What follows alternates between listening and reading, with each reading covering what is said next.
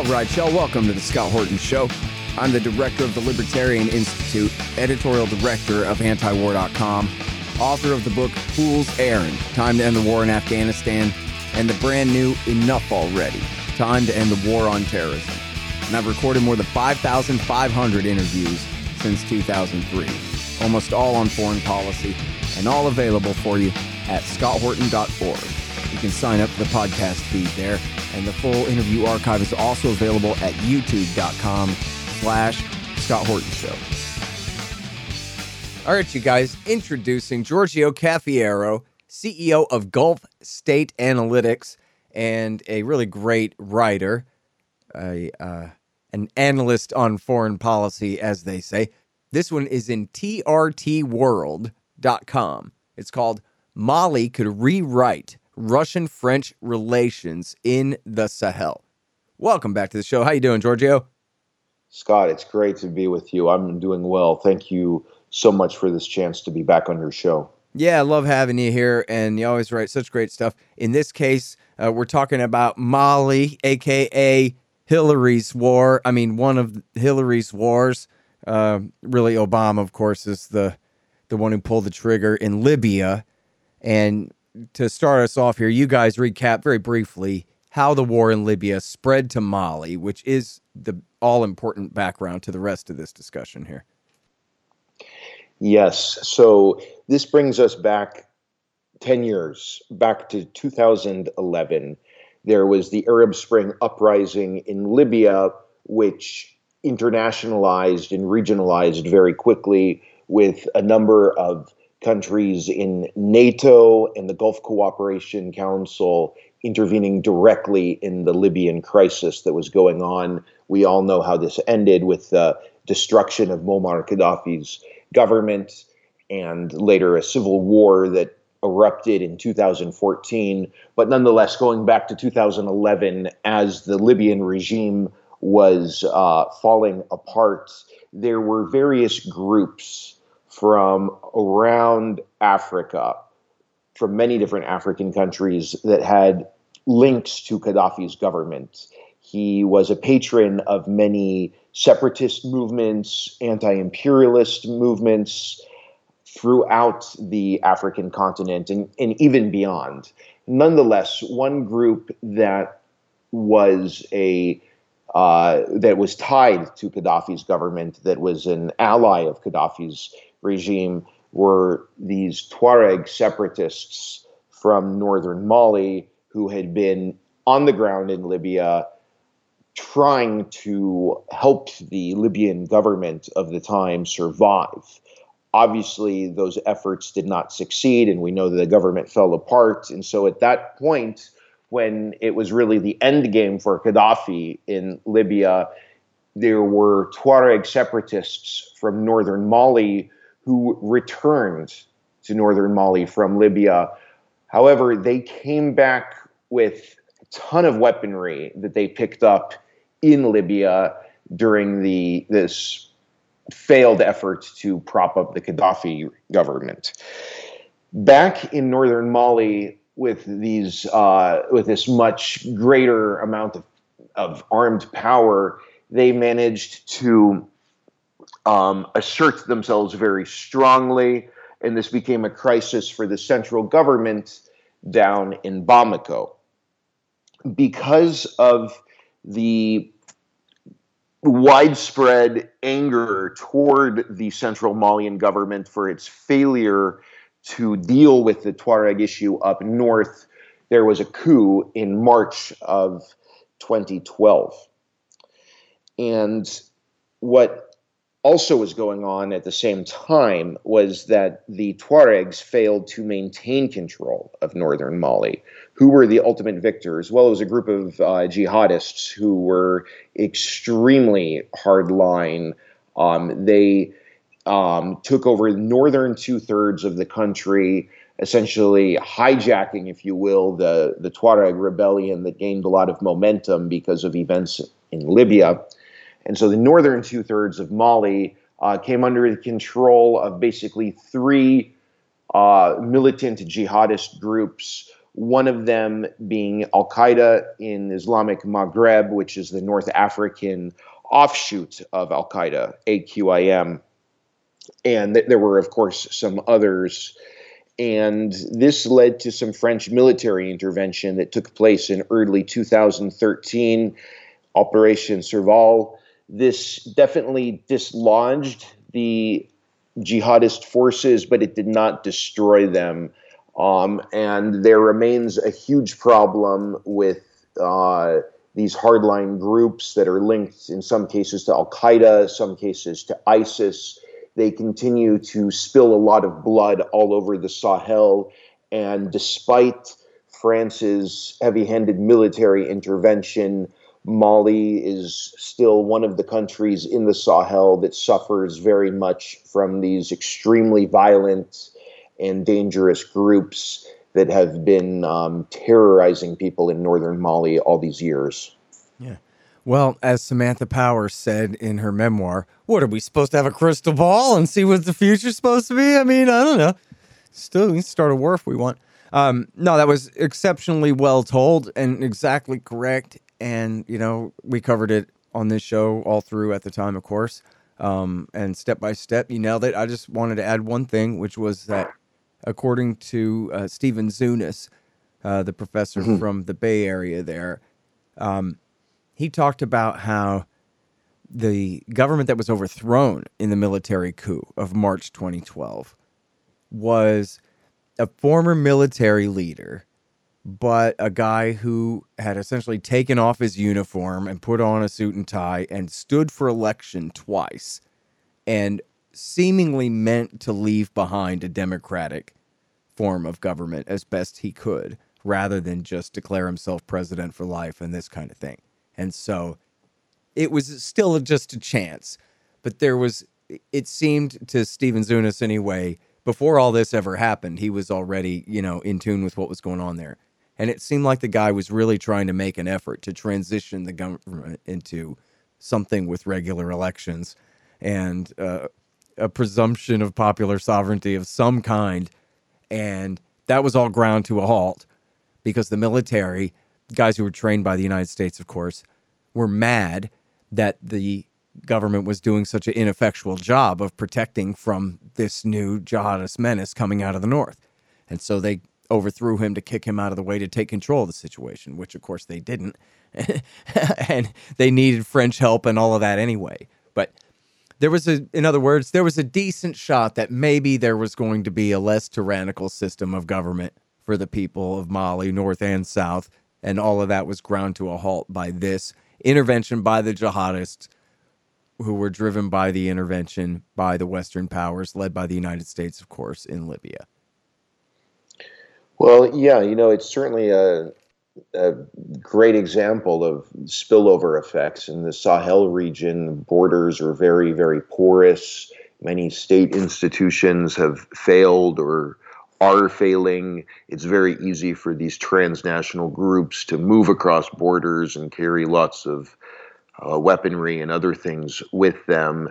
So it was sort of naive to think that the NATO intervention could have taken place in Libya without some of the countries in the neighborhood feeling the heat. And I also, uh, to your, you know, to your point about uh, democracy in in Mali, I think it's also important for us to understand that from the early 1990s up until 2012, there was this period of time in which Mali was one of the most successful African countries from the standpoint of uh, democratic development. It was a country that had achieved a lot in the early 1990s in terms of transitioning from one party rule into a democracy. And Mali actually served as a, a, good example to other countries in the continent in terms of how to make real progress when it came to democratic reforms.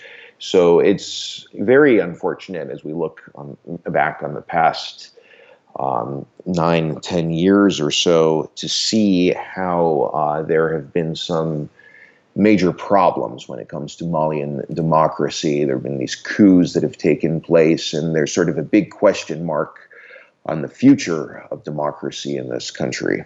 Mm-hmm. All right. Now we know that there have been, you know, supposedly deniable American forces caught there after the Obama government said they weren't sending anyone. But um, there was the case of almost certain it was two Navy SEALs who murdered a Green Beret who found that they were stealing. And then there was the Delta Force guys who got in a supposedly a pickup truck wreck with their prostitutes and were revealed in that way. Uh, the French, as you say, have been there fighting since what for the last, um, you know, eight years now, I guess, on and off. Um, and so, yeah, I mean, can you give us like what's the status update on how powerful these guys are, and then get to uh, the entering of the Wagner Group, as you guys write it here? Yeah, definitely. So it's important to realize that Mali is one of France's former colonies in Africa, and that the whole Sahel is really, for the most part, made up of countries that gained their independence from France.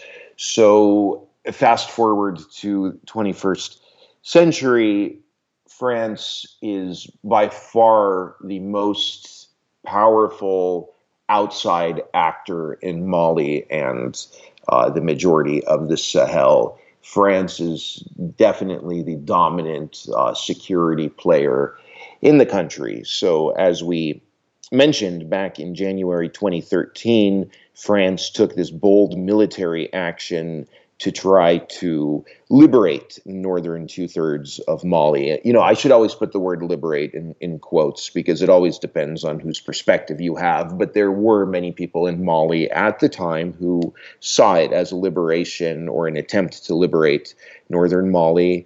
And among, uh, in the eyes of many Malians back then in 2013, the French were seen as liberators when they took this military action against these extremely violent and hateful jihadist groups that took control of the northern two thirds of the country. Over the years, uh, the French have maintained a military presence in Mali and other countries in the Sahel where they're engaged in similar counterterrorism operations. And what we've seen is French anti-French sentiments on the rise. This isn't this is the case in Mali as well as other countries uh, close by, and I think this is just sort of an outcome of the French staying for a long time and more people in the country believing that their uh, time has come to leave. They were welcome originally in 2013, but now, um, you know, I mean, next month is going to mark nine years since that operation began.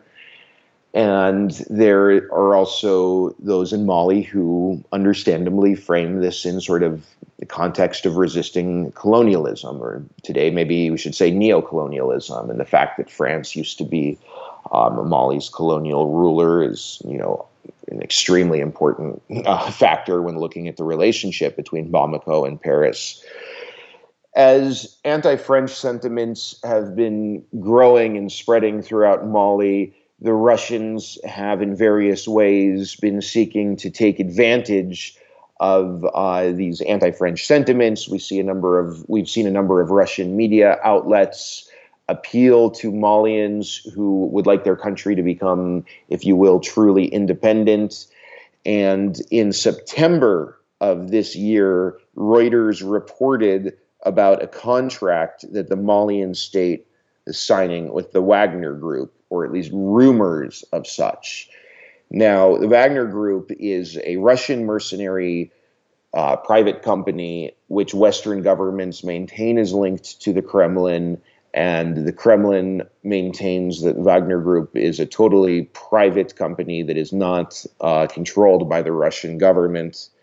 Um, this organization, the Wagner Group, was active in a number of other conflicts, such as Ukraine, Syria.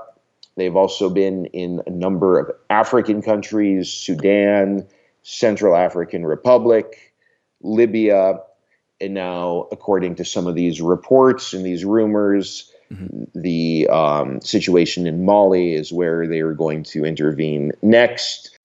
Hey, y'all, check out my new book, Enough Already Time to End the War on Terrorism, at enoughalreadybook.net. Early reviews are that people either think it's hilarious or they get so angry that they put it down. But it's the Iranian Revolution, the 80s Afghan War, the Iran Iraq War, Iraq War 1, Iraq War One and a Half, and then Afghanistan, Iraq War Two, Somalia, Pakistan, Libya, Syria, Iraq War Three, Yemen, and all the special operations wars throughout Africa in the aftermath of the war in Libya. It's all there for you. Might change your friend's mind.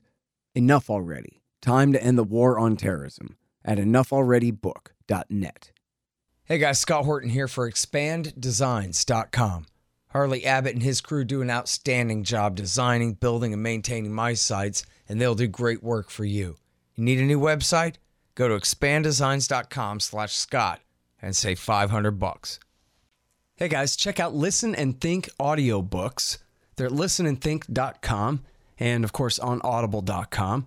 And they feature my book, Fool's Errand Time to End the War in Afghanistan, as well as brand new Out Inside Syria by our friend Reese Erlich and a lot of other great books, mostly by libertarians there. Uh, Reese might be one exception, but essentially they're all uh, libertarian audiobooks. And here's how you can get a lifetime subscription to Listen and Think audiobooks.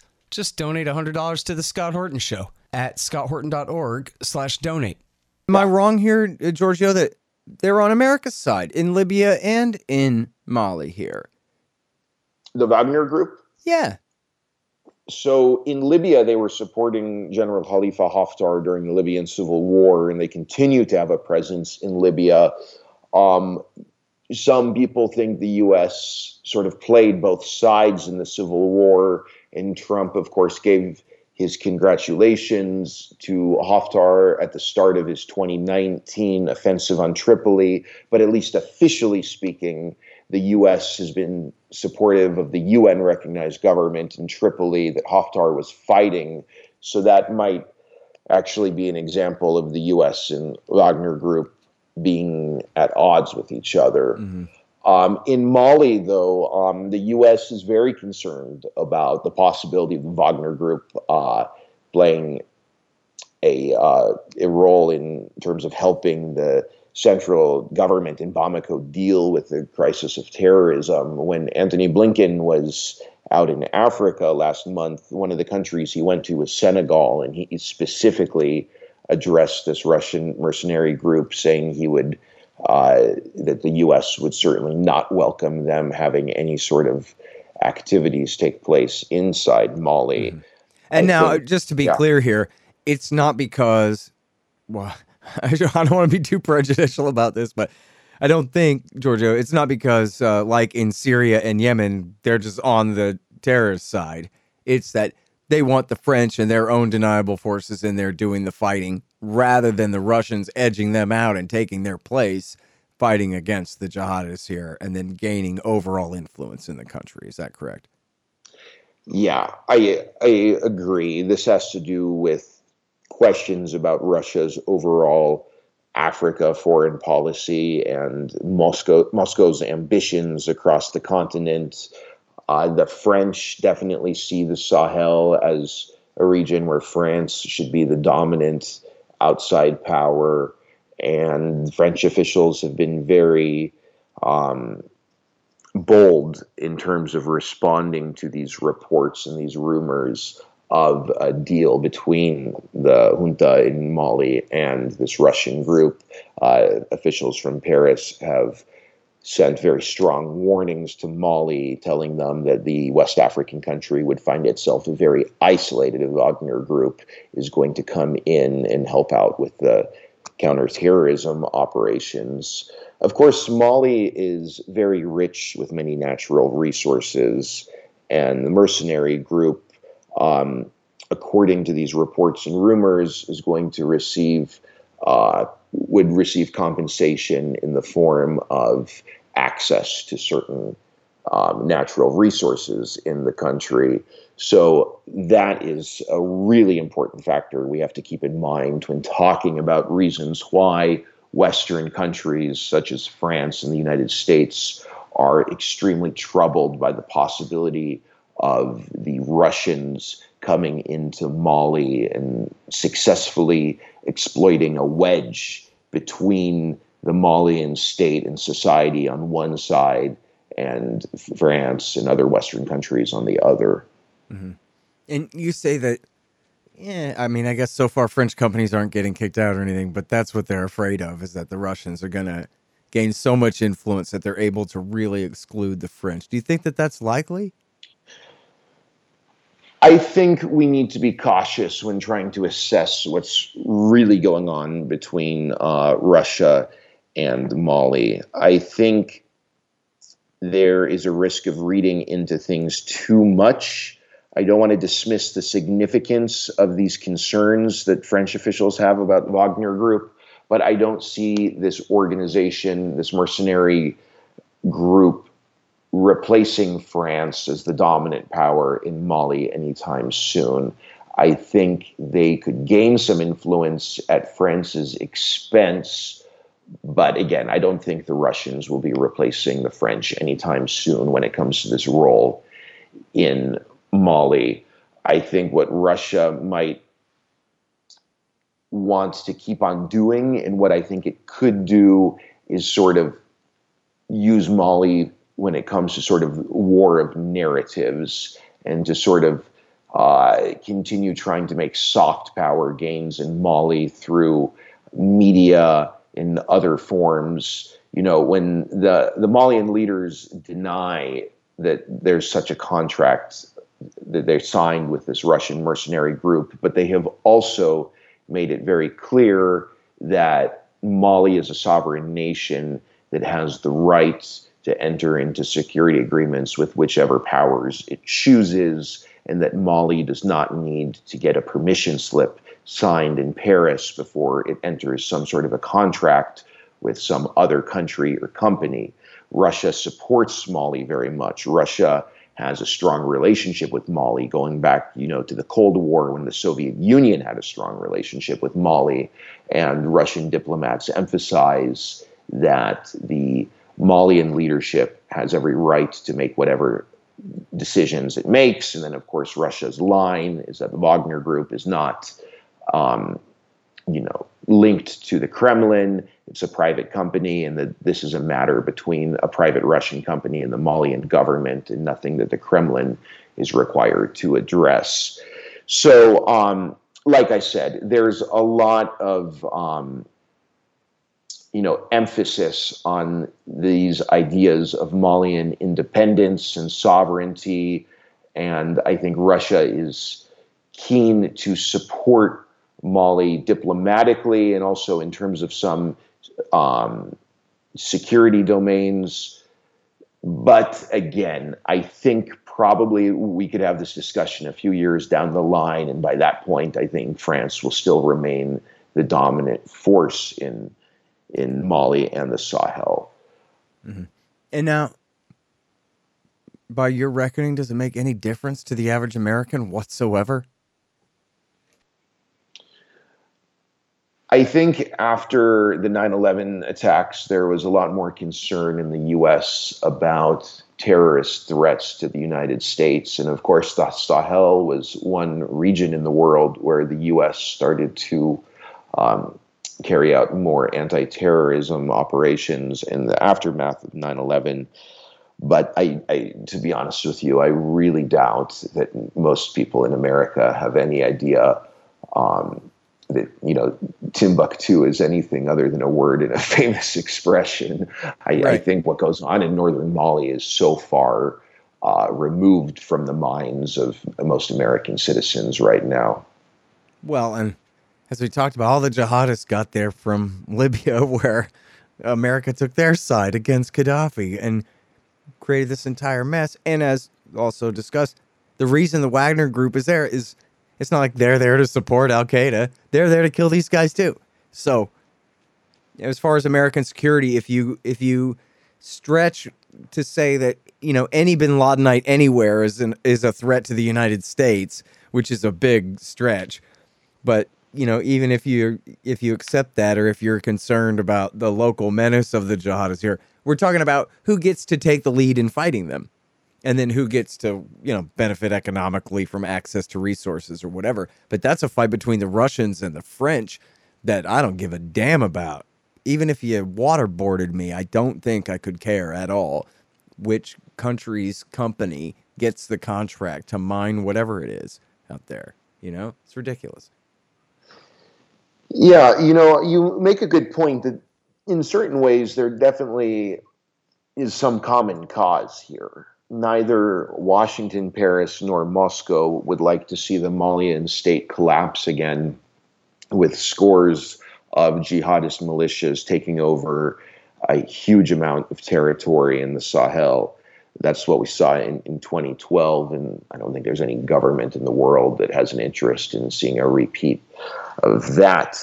Um, but you know, the French, uh, an important point I did not bring up earlier, I'd like to raise now. The French have been uh, talking about their plans for reducing their military footprint in Mali and the Sahel the French believe that they have made huge investments in this region since 2013 and that things have not necessarily paid off so well.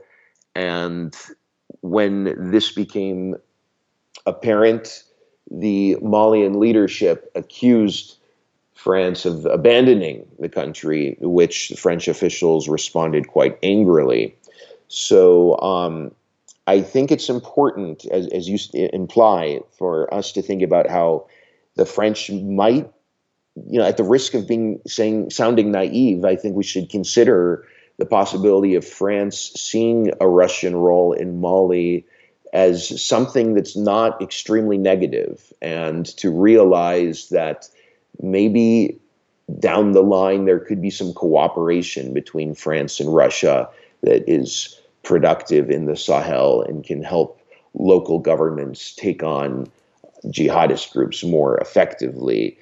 And I would go as far as saying when we look at the extent to which France has been much softer, if you will, on Russia compared to Western governments. You know, the Macron administration has emphasized that they see Russia not as an enemy, but as a rival, which is very different from how you hear some other Western governments talk about Russia. I think we can be open to the possibility of there being some sort of a uh, shared understanding between Paris and Moscow in the future when it comes to Mali and perhaps other parts of the Sahel. Yeah. All right. Well, um, it's a fine mess, but you know, as you say, there's no reason really why these people can't get along, and seems like the less intervention by the United States in it all, the better for both sides, or all sides, I should say.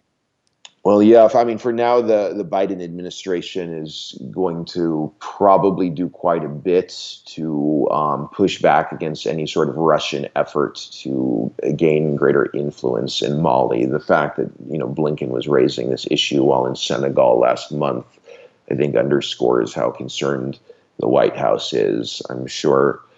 Um, the White House will probably support French measures taken against Russia because of uh, this these conflicting interests in Mali. Yeah. All right. Well, listen, man, I really appreciate you coming back on the show. You do such great work, Giorgio. Appreciate it a lot. Thank you so much. It's always a pleasure. All right, you guys, that is Giorgio Cafiero uh, writing in TRT World. Mali could rewrite Russian French relations in the Sahel. And check him out at uh, Gulf State Analytics. He's also on Twitter. The Scott Horton Show, Anti War Radio, can be heard on KPFK 90.7 FM in LA, APSradio.com, antiwar.com, scotthorton.org, and libertarianinstitute.org.